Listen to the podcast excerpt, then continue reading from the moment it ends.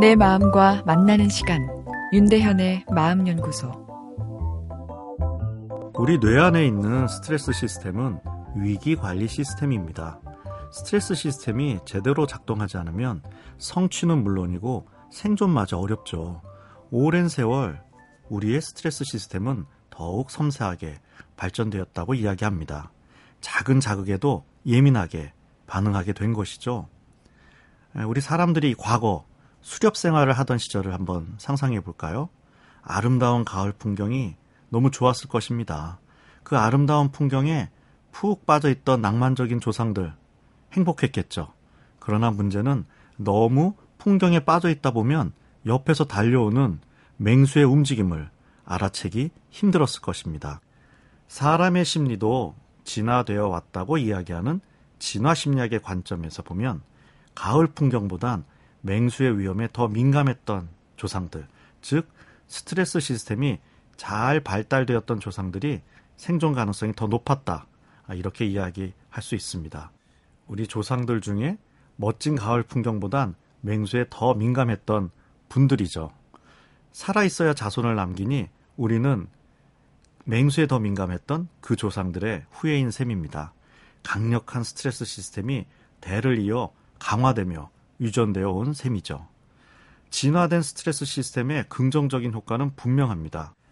과거에 비해 현재는 분명 안전한 세상입니다. 100년 전만 해도 전염병으로 마을 사람의 반이 세상을 떠나는 경우도 있었으니까요. 추위와 더위에 목숨을 잃는 분들도 허다했습니다. 여전히 위험은 존재하지만 분명 과거보다 현재는 안전한 세상입니다. 그러나 지금 우리가 사는 세상이 안전하다고 여기는 사람은 많지 않은 듯 합니다. 과도한 스트레스 시스템의 반응이 불안 신호를 만들어서 삶을 매우 피곤하게 만들기 때문인데요.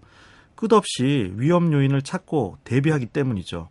위험 요인이 사라지는 세상은 없기에 스트레스 또한 지속될 수밖에 없습니다. 내일에 대해 걱정만 하다 우리 마음이 계속 지쳐가는 이유입니다. 스트레스 시스템아 이제 좀 살살 작동해라 명령한다고 말을 듣지 않습니다.